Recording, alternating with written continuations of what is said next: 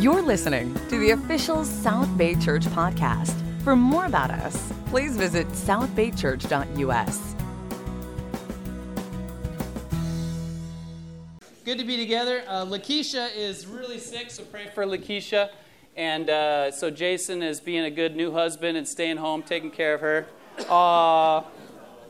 So uh, he was supposed to lead the songs today, so I'm kind of doing double duty here. So now here I am to preach. but, uh, amen. Um, wasn't trying to make it the Brian Craig show today, or the Craig's show with my parents here, but, anyways. Uh, if you're visiting with us, we're really glad that you're here today, and we're uh, we just started a new series called "How to Change the World." Uh, no small feat uh, and a ra- rather humbling prospect to even talk about, as I'll talk about in a minute. But um, Mark started it off last week and did a great job. If you want to catch up with where we are, uh, if you jot down our website, it's southbaychurch.us. You can go to it on your phone or on your computer. We've just upgraded our whole website if you haven't seen it yet. So, uh, the main reason for the upgrade, Sherwin did a great job with the original design about uh, five years ago, but so many people access uh, websites through their phones now and not through computers anymore and we realized our, our website needed to be really phone friendly. So we've designed it for the purpose of it, you being able to use it on your phone really well. So go to southbaychurch.us on your phone and you can click on sermons or on media uh, and you'll find all our past, uh, you'll find the lesson from last week. You can also get the last series we did, which a lot of people really liked, uh, I got a lot out of, called Elephant in the Room, which was talking about topics that the ministers don't want to talk about, but you wish we would talk about. And uh, so we kind of went there with all those hot topics uh, with our last series. So those are all there as well if you want to kind of get caught up with where we are. So, this idea of, of uh, how to change the world is really about listening to God and, and what is God's message for the world. Uh, I, saw some, uh, I saw a movie with some brothers on, on Tuesday night called The Arrival. Anybody seen that yet? It's an alien movie. I won't spoil anything it's not like a high action Independence Day type alien movie. It's more one of those sort of thinking, uh, like Interstellar, those types of movies. A little slower, more sciency or whatever. But I really liked it. But so much of the movie was about they were trying so hard to understand what are these aliens trying to say. And this one woman, the, the main character, she is, a, she is an, a language expert. And so she was trying to interpret what the aliens were trying to say. And so she had her, you know, this entire office was covered with all these uh, drawings of, of, of, some of their imagery and trying to figure out what are they trying to say. And um, it just made me think about the fact that the being, not just an alien from outer space, but the being who made all of space, the being who created all of space, has been trying to communicate to us. And how anxious are we? How determined are we to hear what he has to say to us? It's ama- amazing how ho hum people are about the Word of God when it's like, this is, he created you we should want to hear from him.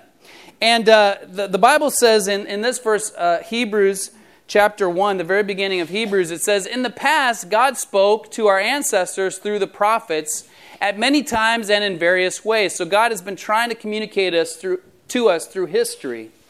He says, But in these last days, He has spoken to us by His Son, whom He appointed heir of all things, and through whom also He made the universe.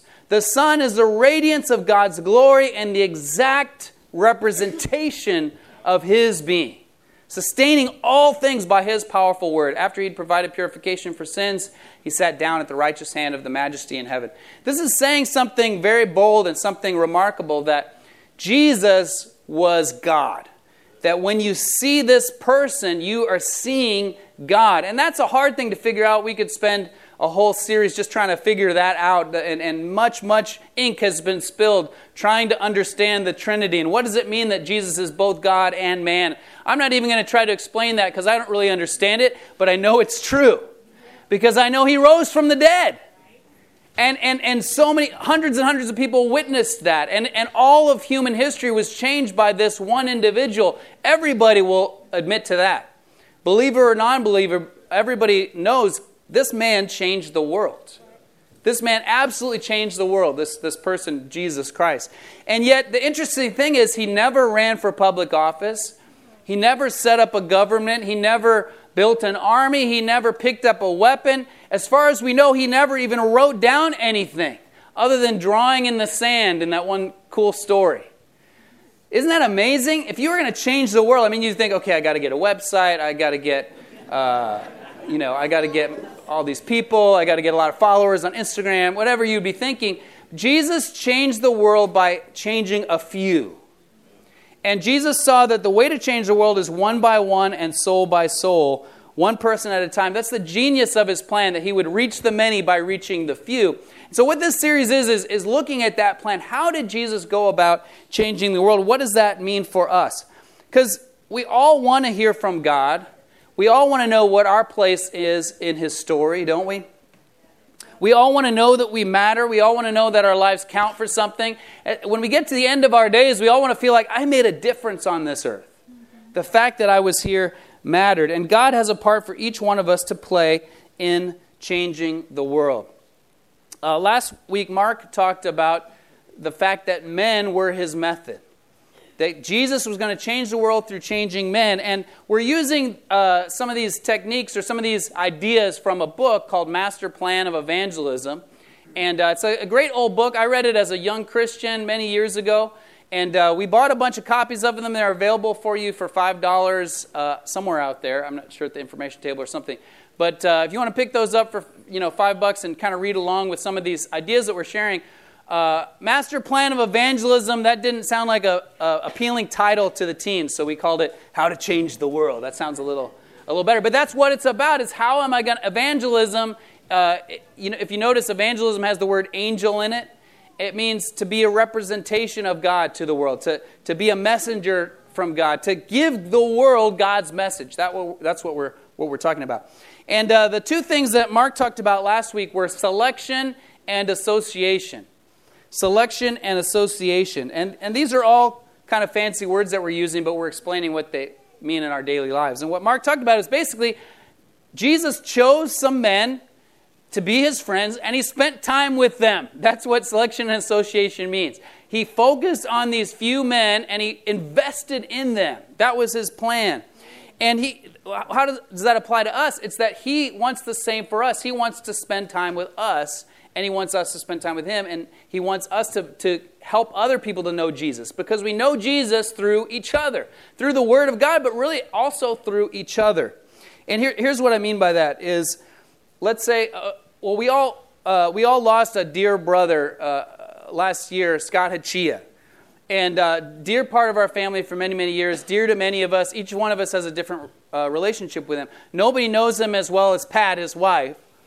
But still, Pat probably doesn't know some things about him that maybe somebody else does, right? And she's probably still hearing stories, right, Pat, of, of things that she didn't know about him. So we all know different aspects of Scott. And so what's cool is when we get together and we share memories of Scott, like his, his memorial service was so inspiring just to hear all these memories about Scott.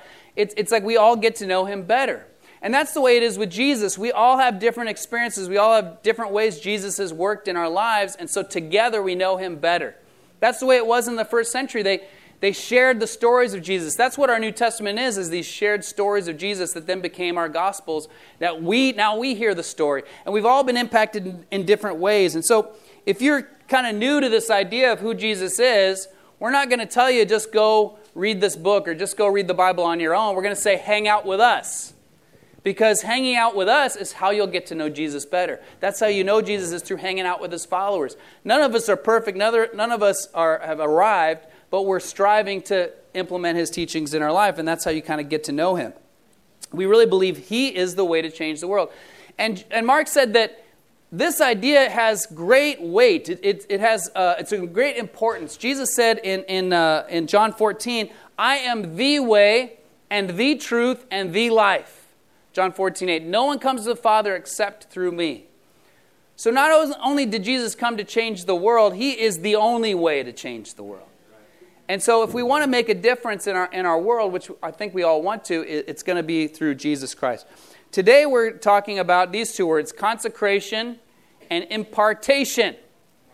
Those are probably two words that you maybe have never used before, certainly don't use in everyday language but we're going to talk about what they mean for us. Uh, I'm going to say a word of prayer, and then uh, we're going to kind of continue looking at these two ideas. God, thank you to be together today. Thank you for the amazing God that you are and the way that you love us and the way you've spoken to us through Jesus. I pray that uh, you would speak to all of us right now through the scriptures and through the, these, these verses that were written down by his followers for us to, to learn from and to obey and to, to listen from you and your message to us. God, we love you, we praise you, we thank you, and uh, we want to devote ourselves to you right now as we look into your word. In Jesus' name we pray. Amen. So before we uh, talk about these two ideas, I want to back up a little bit and talk about do we need to change the world? Uh, how, how many people think the world needs to be changed? yeah, don't, we all agree on that. Uh, you know, there is poverty, there is uh, there's lack of fairness, there's disparity between the rich and poor, there's people that are hungry, uh, there are people who are marginalized and kept out of, of having opportunities in society. There's just so many ills with society. There, there's issues of morality. Uh, we believe the world needs to be changed. And so, what is the way to change it is the question. Uh, you know, we all see that there's social injustice. We all see that there's, there's problems of the world. But what do we do to change it? How do we go about changing it? Uh, is the, is the main question. And uh, the, the thing that's interesting is that nothing has had more impact than the Jesus movement of 2,000 years ago. And yet that came to the earth in a time that was so similar to today. The Roman Empire, I mean, this was a powerful, powerful nation. They conquered the known world at the time, and the Roman Empire existed for 500 years. Uh, and and they, they brought peace, they brought roads, they brought you know a, a kind of level ground as far as being able to travel and all this stuff that set it up set up the world perfectly for evangelism back then in the first century. But it was not this society that was you know people were moral generally and they you know they loved god and not at all. It was a time of paganism. It was a time of many gods. You believe whatever you want to believe. There is no absolute truth uh, it was a time of great moral depravity uh, all kinds of sexual uh, sexuality was was very uh, public. And I mean, even, even, to the point that it was normal for businessmen to have a boy that was a sex slave. And I mean, it, it was, a, it was a depraved uh, society in a lot of ways. People think, oh, yeah, today is different. The Christianity is old news. When Christianity thrived the most was in a society much like today. And so to me, that gives me hope that, okay, maybe God is doing something in our time. Maybe God is using uh, these modern tools of these modern Roman roads, you know, of, of the internet and of, of travel and uh, just being able to get his message out in our time in a way that could really change the world. I want to show you a video that's kind of a. I, I saw this on 60 Minutes, and it, it was a, really kind of hit me because this is a video of a young 21 year old man who wanted to change the world. But the way he decided he would change it, uh, you know, you're going to react to it. But I think it has some implications for what we're talking about. So this was a 60 Minutes interview with a young man uh, that I saw last week. I want to show it to you part one and part two. It is incredibly rare for someone in federal custody, much less a convicted terrorist, to do an on camera interview. 21 year old Abdi Rizak Warsame told Scott Pelley he became radicalized by watching YouTube videos of the infamous American born cleric Anwar Awlaki. He explained how Islam was, you know, like my calling. It was almost like he was talking to you. It made you feel like like you're special, you know, and like you're the chosen one. How much time did you spend watching these videos? I would just continuously watch them. Awlaki was killed by a CIA drone strike in Yemen in 2011, but his fiery anti-Western sermons are still easily found on YouTube. Pelley says the videos were especially alluring to the group of friends, all first-generation Americans torn between two cultures. They're looking for a purpose in life, a mission in life. And when you click on Awlaki's videos, that's exactly what he's telling you. He's talking to you, saying that this can be your mission. You can be a great person. And I think that's very seductive. Warsame was also instrumental in helping two friends, Yusuf Jama and Abdi Noor, both from Minneapolis, to leave the country to join ISIS. Both are believed to have died fighting for the terrorist group. All right, so uh, we're going to watch a little more in a second here, but uh, what hit me is that this kid really wanted to make a difference. That's why he went to, to Syria. That's why he became a, uh, ISIS leaders because he believed that the world needed to be changed and he wanted to change it. And what, what sin is, is sin takes something that is a good God given desire that we have and it twists it and distorts it and takes it in a bad direction. Uh, many of the men here were at our, we had our midweek uh, service for the men on Wednesday night, and, and the whole uh, time we talked about pornography and, and the, the appeal of pornography. Because, and, and the reason pornography is so strong is that it appeals to something that's within a man that's good and right, that we desire intimacy and we desire, uh, we desire sexual fulfillment, gratification, but we desire intimacy. And, and, and pornography exploits that and it, and it twists it and it, and it messes up our brains and it, it, it has damaging effects that last a lifetime. But, but it's a similar thing with this is that this kid really has a, a God given desire to change the world, but he's led astray by this false teaching. And this is happening to hundreds of thousands of people in our world right now. But the thing that I, that, that I want us to think about is that God puts something within each one of us to want to change the world. But, but who are we going to listen to? Uh, that guy spent so much time watching those videos of that man that led him astray. And so, what will we do with that desire to change the world? There is a war of ideologies going on in our world right now. We cannot keep silent. But this path that he chose, it didn't, it didn't answer the question, it didn't fulfill him, as he's going to mention here at the conclusion of this interview. I say it's not worth it. It's not worth your family going through all the pain and suffering just because you believe in something that is total nonsense. That doesn't make sense. It's not worth your life. So, we're going to talk about what is worth your life. And uh, the two points again are consecration and impartation. So, consecration, like I said, we don't really use that word much. So, I'm going to call this point too legit to quit. too legit to quit. Uh, how many of you guys remember that song? Okay, yeah. That was when, when, during the when MC Hammer was like battling with Michael Jackson for who's the greatest, and Michael Jackson I think won out over time. But uh, at that time it was like, oh I don't know, could be Michael Jackson, could be MC Hammer, I'm not sure. And he came out with that song, "Too Legit to Quit." But uh, but but the idea is that Jesus wants followers who are are going all the way, who are sold out, who are from inside out, who are. It's not being a disciple of Jesus is not something you add to your schedule, it's who you are. And we're going to look at three verses for each of these uh, ideas consecration, impartation. So, first, let's look at Luke 9, if you would. Luke 9 22. I'll put it on the screen, but I invite you to turn there as well and read along with me. It's a little small. It says, And he said, The Son of Man must suffer many things and be rejected by the elders, the chief priests, and the teachers of the law, and he must be killed and on the third day be raised to life. Then he said to them all, Whoever wants to be my disciple must deny themselves, take up their cross daily, and follow me. For whoever wants to save their life will lose it, but whoever loses their life for me will save it. What good is it for someone to gain the whole world and yet lose or forfeit their very self? Whoever is ashamed of me and my words, the Son of Man will be ashamed of them when he comes in his glory and in the glory of the Father and of the holy angels.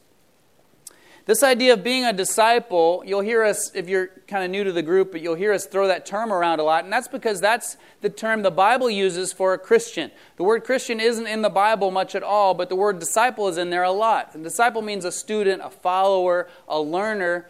And, and so we believe in being disciples of Jesus. The verse that Mark read last week said, at the end of Jesus' ministry, he said, I want you now, I've made you disciples, now I want you to go and make disciples of all nations.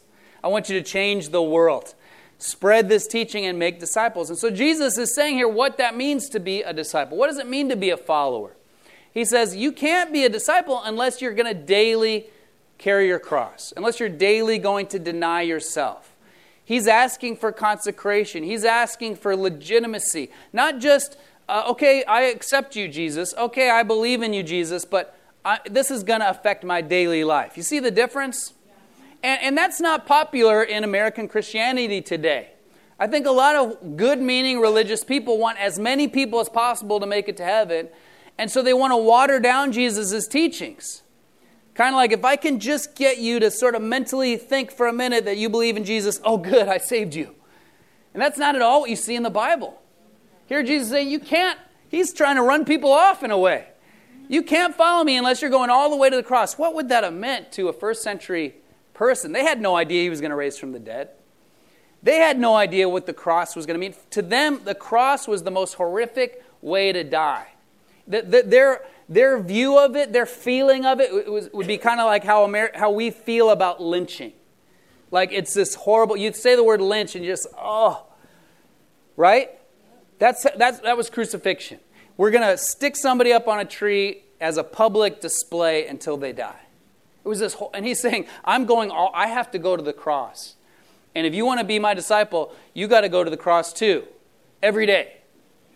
Whoa, that's a, that's a hard teaching, isn't it? And, and I gotta I gotta share, you know, as a as a person who's been around a long time, this is good for me. This is challenging for me. This is humbling for me. I gotta be legit. I gotta every day be putting my faith into practice. I gotta every day be walking the walk. It doesn't mean perfection. I don't think Jesus ever demanded perfection. In fact, you look at his followers, they messed up all the time. But what he expected was loyalty. What he expected was devotion. He wanted them to join the team, and it was really clear what it meant to join the team. And he says, the thing is, is if you, let's say, okay, you, over here you have denying yourself, carrying cross, you're going to deny yourself daily. That's, that's my way. Over here you have, I'm going to give in to self daily. I'm going to follow self. I'm going to go with whatever myself wants every day. Which one is going to bring about world change? Which one is even going to make you feel fulfilled? For example, let's say that you just try an experiment this week and you say, okay, on Tuesday, is going to be deny myself day. And all day, I'm going to deny myself. I'm going to do things for others. I'm going to look for opportunities to serve others. I'm going to try to do nothing for myself all day Tuesday. And then let's say Wednesday, actually, we should make it Thursday because that's Thanksgiving. No, Thursday is going to be self day. And I'm going to watch as many movies as I want to watch. Anything I just feel like doing. I don't care if it's sinful, whatever. I'm just going to, just me day. It's just going to be me, me, me all day long. Just movies. I got my food picked out, whatever. You know, how are you going to feel at the end of Tuesday and how are you going to feel at the end of Thursday? Uh, you're going to feel super fulfilled and inspired. Here you're going to feel like, oh, I'm depressed. Right? We even know this, and yet we still try to follow self, don't we? And that's what Jesus is saying as a paradox. He says you could gain the whole world and still not be satisfied. Because there's always something more. There's always, oh, if I just get this, or if I just get this, or if I just, if just this, this. And you're always chasing something you're never going to catch. But he says, if you lose your life for me, you will find it. And so we got to trust this message from the creator of the universe who's trying to communicate to us, saying, Jesus doesn't want to take something from you. He's not trying to impose on you this tough uh, life that no one could ever lead, and he doesn't want you to have any fun. Jesus wants your life to have impact. Jesus wants you to find your life. That's why he's telling you to lose it. Does that make sense? He wants what's best for us. It's a matter of us trusting him and being willing to be dedicated. He wants his followers are supposed to be legit. Let's look at another verse, kind of similar uh, idea, Luke 14. Luke 14 and verse 25 large crowds were traveling with Jesus, and turning to them, he said, if anyone comes to me and does not hate it, father and mother, wife and children, brothers and sisters, yes, even their own life, such pe- person cannot be my disciple, cannot be a Christian. Whoever does not carry their cross and follow me cannot be a Christian, cannot be my disciple. This is challenging stuff. Jesus has a whole crowd. I mean, if it were me, I'd be feeling like, wow, we got a crowd. This is good. This is good, Jesus. Let's keep this crowd. What do they need? How can we fulfill these people? And there's times he fed them and he, of course, healed their sick. And, but, but he was, his, his goal to change the world was to, to kind of concentrate his followers to those who were legit, too legit to quit, consecrated, uh, holy, people who were going to stick, stick with it. And uh, so he, he, said, he uses some hyperbole here. You can't be my follower unless you hate all the people you love the most. Now, did he mean you're supposed to hate your mom? You know, should I call my mom, Mom, I hate you, and then hang up? that's not at all what he had in mind. He was trying to make a point. He was trying to shock them a little bit. Like, I want you to, to be all the way. And he says, if you're going to build a tower, you're going to count the cost. Am I going to have enough money and enough material to build this tower? If you're a king and you're going to war against another king, you're going to go, okay, how many soldiers do I have? How many do they have? what's this going to look like? You're going to plan it out. You're going to count the cost. He says, you can't just follow me like on a whim. It's got to be, okay, what does this mean for my life? You got to count the cost. And, because it means something to follow Jesus. It means something. It requires dedication. His, his followers are supposed to be legit, not posers. Nobody likes a poser. Not hypocrites. That's the reputation for Christians in our world today, isn't it? They, they say they're Christians, but their life is just sometimes worse, you know, than those that don't claim to be Christians. Uh, that's not what he called. That's not who he called. And he calls it a requirement. Uh, Jameson is doing a Tough Mudder next spring, along with some of you guys. And uh, Dustin and I were talking about this idea. If you don't know what a Tough Mudder is, uh, Doug Arthur came and shared about it a few months back. And um, this is, it's 10 miles and 26 obstacles, right? Is it 26? I think 26? 21? 20? Anyway, it's a lot of obstacles. and these are challenging obstacles, you know, climbing over things, digging under, you know, swimming through things. Uh, you know, the last one you run through these wires that are hanging down that shock you as you run through. I mean, it's, it's crazy. And that's not what we're talking about. I don't even want, we were like, I don't even want to walk 10 miles. you know, like, it, if you were like, hey, honey, let's walk to Long Beach, I'd be like, no, let's not walk to Long Beach.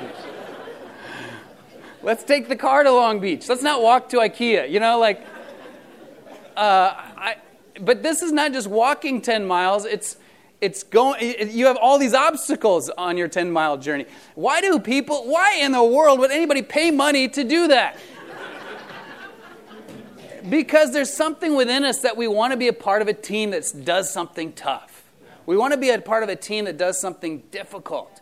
You know, if you ever join a team and, and, and you think it's going to be one way, it's going to be, it's going to be really, you know, hardcore and these guys are serious and these are great players and you join the team and the coach, you know, you get there and the coach is like, you know what, guys, you can show up whenever you want to, to practice and kind of do whatever you want.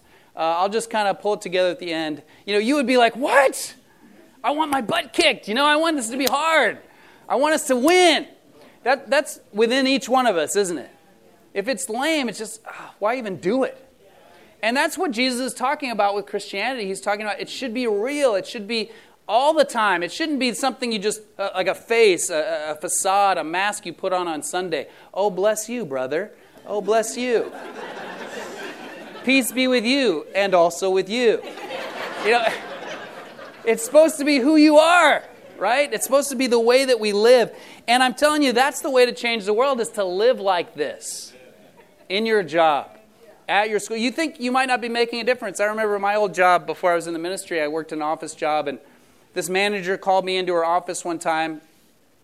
And, uh, you know, I'd been working there about three years. She calls me into her office. I'm like, oh, I've never really interacted with this manager. I wonder what she's calling me into her office for. She calls me and she says, I was thinking of getting a Bible, and I wanted your advice. Which trans- there's all these translations. Which translation should I get? I had never talked to her about God or church or anything. I was like, why is she calling me? Because you know, when you live a certain way, when you don't cuss, when you don't go along with dirty jokes, when you when you're striving to, to serve others, when you just try to live like Jesus in your daily life, that makes impact. Right. So she knew who to ask for the Bible translation, not because I was you know doing such a great job sharing my faith. Even I'm just trying to live like a Christian in a daily life, and it makes an impact. We got to refuse to give up, refuse to give in. One more verse on this idea of uh, consecration in John 6. Because we all know people who have quit, right? We all know people who've given up. And there's times you've probably felt like quitting. I know there's times I've felt like quitting. Or is this worth it? You know, why am I doing this? Uh, and and it's, it's, it's a long distance race the Bible says, the, the Christian life. It's, it's compared to a marathon, it's a long distance race. And, uh, and many will quit. You know, Jesus told the parable of, this, uh, of these different soils and where seed would, would, would look like it's growing, but then the sun comes out and it gets scorched because times of testing came and it didn't make it. So we've all lost friends, we've all lost brothers along in this fight. And, and that's going to happen. Look at uh, John 6, verse 60. On hearing it, many of his disciples said, This is a hard teaching. Who can accept it? From this time, many of his disciples turned back and no longer followed him. So that even happened to Jesus. People who were disciples, people who knew the commitment, people who were following him said, you know what, this is too tough. This is hard. I, I'm out of here. And the, the very, his chosen guys, the 12 apostles, he turns to them in verse 67. You do not want to leave too, do you? Jesus asked the 12. Simon Peter answered, Lord, to whom shall we go? You have the words of eternal life. We've come to believe and know that you are the Holy One of God. P- Peter says, You are the one who came from God. You are God. When we see you, we see God. We, you, we want to hear from God, and you're our representative to God. You are the only way. Where else will we go? So even though we don't understand what you're saying right now, even though we don't really get what you're talking about, eating your flesh and drinking your blood, that's what he was talking about at the time. You can't follow me unless you eat my flesh and drink my blood. And he didn't really explain it. you know, that, I mean, if I was telling you that right now, you'd be like, that guy's weird. and, but, but Peter knew, he's like, this is our source. And so even though we don't understand what he's saying, I know this is the right place to be. And there's going to be times like that in your Christian walk where you feel like giving up, or you don't understand, or it seems too hard, and you just got to stick with it. God doesn't expect perfection. He doesn't expect you to never mess up. He just expects you to keep going. And that's what I like about the Tough Mudder. It's like it's not about how fast you do it. It's not about, you know, it's just about everybody finishing together, working together. And that's exactly what the Christian life is like. We just all got to finish together. And uh, and so that's why we're here. We believe God created the universe, spoke to us through his son, and we don't want to give up on him no matter how difficult it gets. Uh, we want to choose hope in darkness. We want to choose faith in the face of opposition. Uh, even when it gets tough, even when we suffer. I appreciate a couple weeks ago, one of the topics we did with this uh, elephant in the room was the topic of racism. And that was a tough one to talk about because there's so, it goes so deep. And uh, really appreciated uh, those on our panel who shared very vulnerably some of the, the personal stories that they'd had combating racism. And, and, they all did such a great job. And uh, there's such exemplar, uh, exemplary examples in our, in our fellowship Calvin and Fidel and, and, and, uh, and Ling. But Ling shared uh, something that stuck with me that she um, was experiencing, she experienced racism in her neighborhood. She was new to the neighborhood, and these, these guys were mocking her, saying, Go back where you came from, and, and, and doing, like, stretching their eyes and saying, you know, disparaging things, making fun of that she was Chinese. And uh, she responded, you know, how would you respond? I mean, I think in America, there's a lot of stuff like that right now. There's a lot of tension. And I think people can respond in different ways. They can either strike out on social media where it's kind of like safe and they can strike out and or they, they maybe just hide, you know, the, the do the thing where you just sort of live in your own world and you know the, the garage door goes up and you come out and you go back and the garage door closes. Nobody you don't really know your neighbors. You just sort of hide out. Uh, that's what a lot of people in my neighborhood do. But Ling decided, you know what I need to do is I want to go out and door knock my neighborhood. Because if people are racist, they must just not know me. And so I'm going to get another sister, and we're going to go knock doors, and I just want to meet my neighbors and, and so they can know the real me. What a spiritual way to respond to hardship. And, uh, and that's, that's what it means to be too legit to quit. We keep going, in, even in the face of, of opposition. Okay, the second thing impartation. Impartation, since we don't use that word, I'm calling this spread the love. First point, too legit to quit. Second one, spread the love. Three verses here uh, quickly. Um, Matthew 10 8. Jesus said, Heal the sick, raise the dead, cleanse those who have leprosy, drive out demons. He's sending out his apostles now after he's trained them, and invested in them. And he says this Freely you have received, freely give. Jesus was telling his followers, Look, I've invested a lot in you. I've trained you. I've taught you. Now you need to take what you've been given and share that with others. You've received a lot, now you need to pass it on. Uh, we can't be selfish with the gospel. You know, we've been given so much. And I just got to share uh, from a personal standpoint, this convicts me because I, I, I came to California as a missionary at the end of 1992. I was in college and I was asked to move out here to help build this church, the LA Church of Christ, that then spread into all these neighborhoods where we are now. And, uh, you know, I really saw myself as a missionary back then. Uh, but now we've been here a long time uh, 20 plus years. And it's easy to just get kind of comfortable. I've been in the same house for 13 years, and it's easy to just sort of, I'm in my neighborhood, I know the streets around me, I know the place, you know, and I, I kind, of, kind of lose the sense of missionary purpose. Do you know what I mean? And I mean, I'm, I'm serving God, I, I get with people, I love people, I have quiet times, I try to know God better. But I can lose that missionary mindset of, okay, I'm here to pass on what God's given me. I can't be selfish with the gospel. I was convicted about that. I have been given so much. And so I need to give. I need to give of what I've been given. I need to, one, one of the things in, in 2017, I really want to just study the Bible with more people. Like one on one, getting the Bible open and just sharing about my life and, and, and reading the Bible with people. So that's, that's one, my biggest uh, thing for 2017 is just being in more Bible studies. Uh, because I feel like I've gotten selfish with the gospel. I've gotten kind of selfish and, and comfortable. And uh, I need to, there's nothing that reminds us more of what we've been given than when we help another sinner, you know? When we share our own sin, we see somebody else, we see somebody's eyes light up, these verses that we've read so many times, and we see them, wow, that's amazing, the woman at the well story, or, or, or some of these verses that some of you, you know, you've heard these verses a lot, but somebody that's new to them is like, what? Jesus said, hate your mom? What? You know, and it's just fun to kind of see somebody wake up to what the Bible really says. Uh, another verse here, and we all know this one, John 13. A new command I give you love one another. As I have loved you, so you must love one another. By this, everyone will know that you are my disciples, that you are Christians, if you love one another. The context here was the Last Supper, Jesus' last time with his followers. And uh, the, the gospel records that he uh, knelt down, put a towel around his waist, and washed each one of their feet. This was something that only the slaves would do. Uh, it was dirty. You know, they, they, wore sandals on dirt roads, and uh, it was a nasty thing, but he washed their feet. It was an object lesson that he was willing to humble himself for them in, in, their relationship. And he says, Now that I've done this for you, you do this for others. You do this for each other. You need to have that kind of self sacrificial love for each other. So, this is the same uh, context where he says, This is how you're going to show the world your disciples by your love for each other. The relationships that you have for people, the way that you serve others, the way that you spread the love. This is the way that we're going to change the world. And uh, John, who wrote this, the Apostle John, he, his uh, initial nickname was Son of Thunder. James and John, the sons of thunder. They just wanted to make ruckus. Uh, at one point, they asked Jesus, Hey, can we call down fire from heaven and destroy this town? Like, oh, good, we get to destroy people.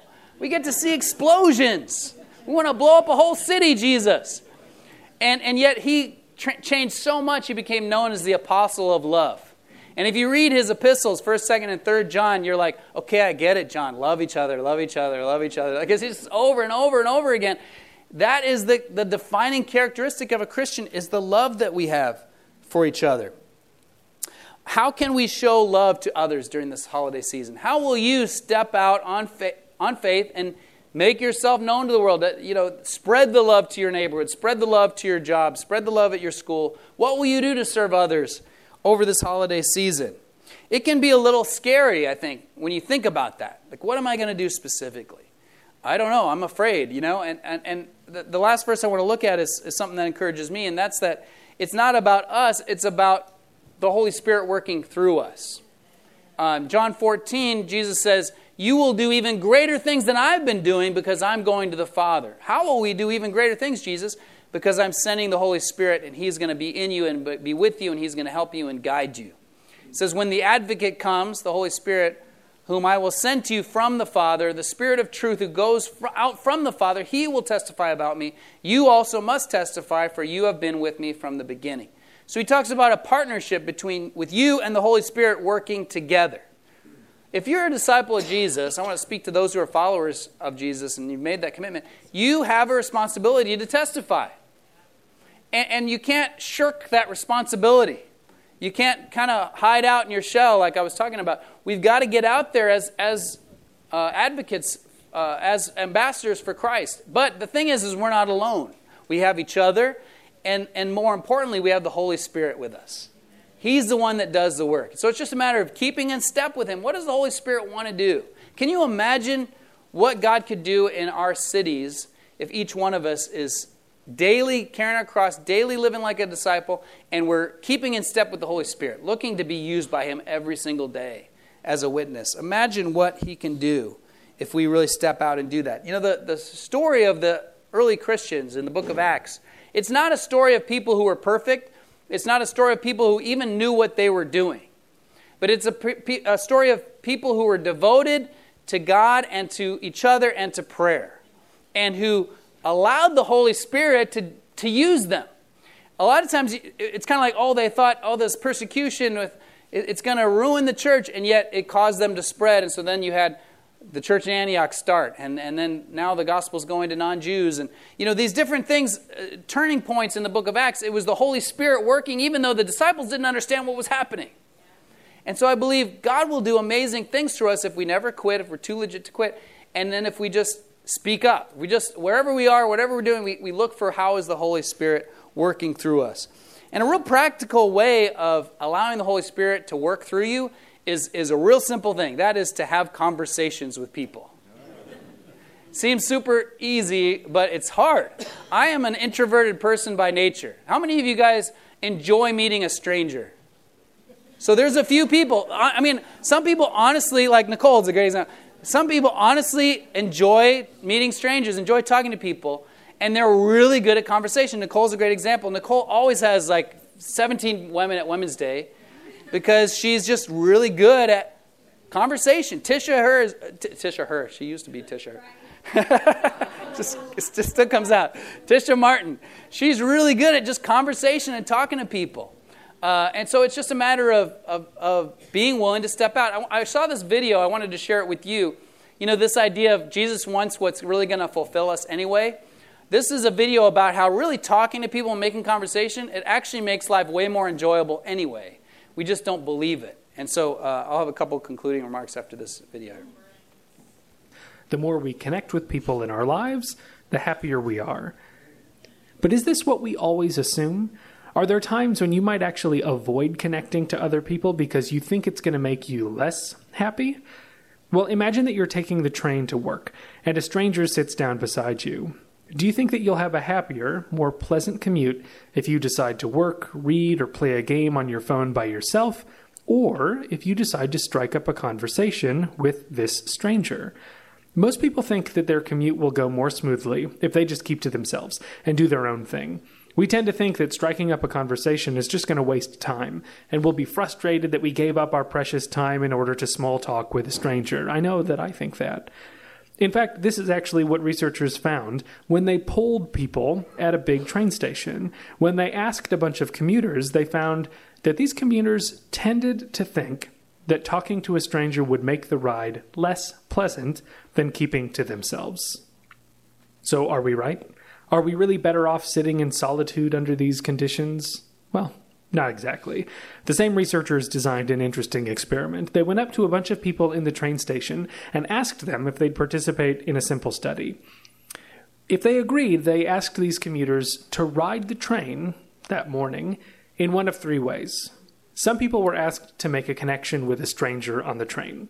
Some people were asked to sit in solitude on the train and the rest were told to ride the train as they always do. Everyone was given an envelope with a short survey inside that they were supposed to complete when they reached their destination. The survey asked questions about how they were feeling and how pleasant their ride was, and the commuters completed the survey and mailed it back to the researchers once they got off the train. So, does connecting with strangers really work? First, let's look specifically at what this group of people was asked to do. Here were the exact instructions. Please have a conversation with a new person on the train today. Try to make a connection. Find out something interesting about him or her, and tell them something about you. The longer the conversation, the better. Your goal is to try to get to know your community neighbor this morning. Contrary to what people expected, these people on the train had significantly more positive experiences when they were asked to form a connection with a stranger on their commute that morning, compared to when they kept to themselves. Not only did talking to a stranger and striking up a conversation make them feel as though they had a more pleasant commute, but they also felt more happy overall. And importantly, they didn't feel like they were any less productive than the people who were keeping to themselves during their commute. The lesson here is to have what some people call social snacks. Form social connections during times when you otherwise might not. Get to know other people in the world, even if it won't turn into long term friendships or relationships. By finding little moments to connect with people around you, even though you're not going to think it's going to matter, you may actually find yourself leading a happier, more positive life. All right, so it's interesting. The goal of that video is not to change the world. The goal of that video is that you could be more happy. It's from a Psychology of Happiness video series. So th- this guy, all he's saying is you'll be happier if you make connections. You'll be happier if you talk to strangers. But how much more, as followers of Jesus, who are striving to change the world and make it a better place, will, will, will God be able, and His Holy Spirit be able to work through us if we just open ourselves up, if we just have conversations throughout the week and look for opportunities for the Holy Spirit to work. And so, in a practical sense, I just want to inspire you to uh, have a conversation with your spouse if you're married about how can we get more outward with our marriage and our family? How can we have people into our home? How can we share our faith as a team? more. A, a, household, if you're in a singles household, can you have a conversation as a household? What can we do to reach out as a household? What can we do to have people in our home over uh, the holidays? Uh, but make some decision that you're going to uh, step out during this uh, holiday season to reach out, to, to have conversations, to, to get people into your home. To, uh, to, to share the spread the love that God has given us. Freely you've received, now freely give.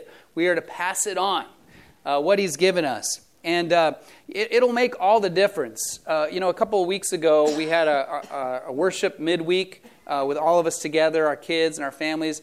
And uh, we were going to have the whole night be just singing songs. And we were trying to get the sound system working, and it would not work. It, there was something wrong with the, the, this digital routing and this board, and, and we were having the hardest time. We're, we're stuck we're like, okay, we're going to have to cancel this mid. What are we going to do? Like, the whole thing is not working. And then Ben Hill showed up. Uh, uh, hallelujah. He gets on there, starts messing with the board, and he fixed it, and everything worked. And we had a great, awesome time. Somebody, Holly Toomey said, that's the best time of worship I had in like 15 years or something. It, it might have been one of those things like, uh, it's always the greatest Christmas tree you've ever had, you know, in your household. But this is the best time of worship we've ever had in 15 years. But it was a really awesome time, but it was because Ben saved the day. And I share that because Ben wouldn't be here today if Lynn Jackson hadn't had a conversation with a teenage girl who was grooming her dog. Uh, how many years ago was that?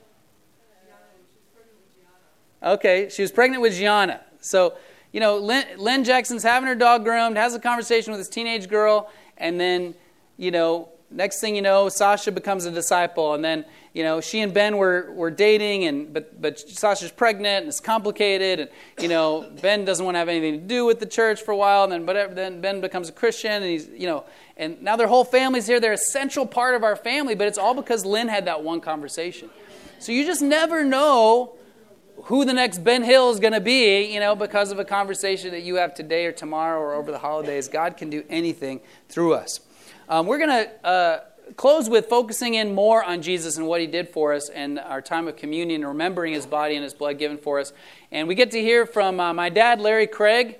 And so uh, I'm so thankful for him. Nobody's had more spiritual impact on me than my parents and their example, and they're living like disciples. And uh, that's what really made me want to become a disciple as a, as a teenager. And so I'm really thankful for them and their leadership in our life. And uh, so we get to hear from Dad uh, sharing communion today. So I'm going to turn it over to him right now.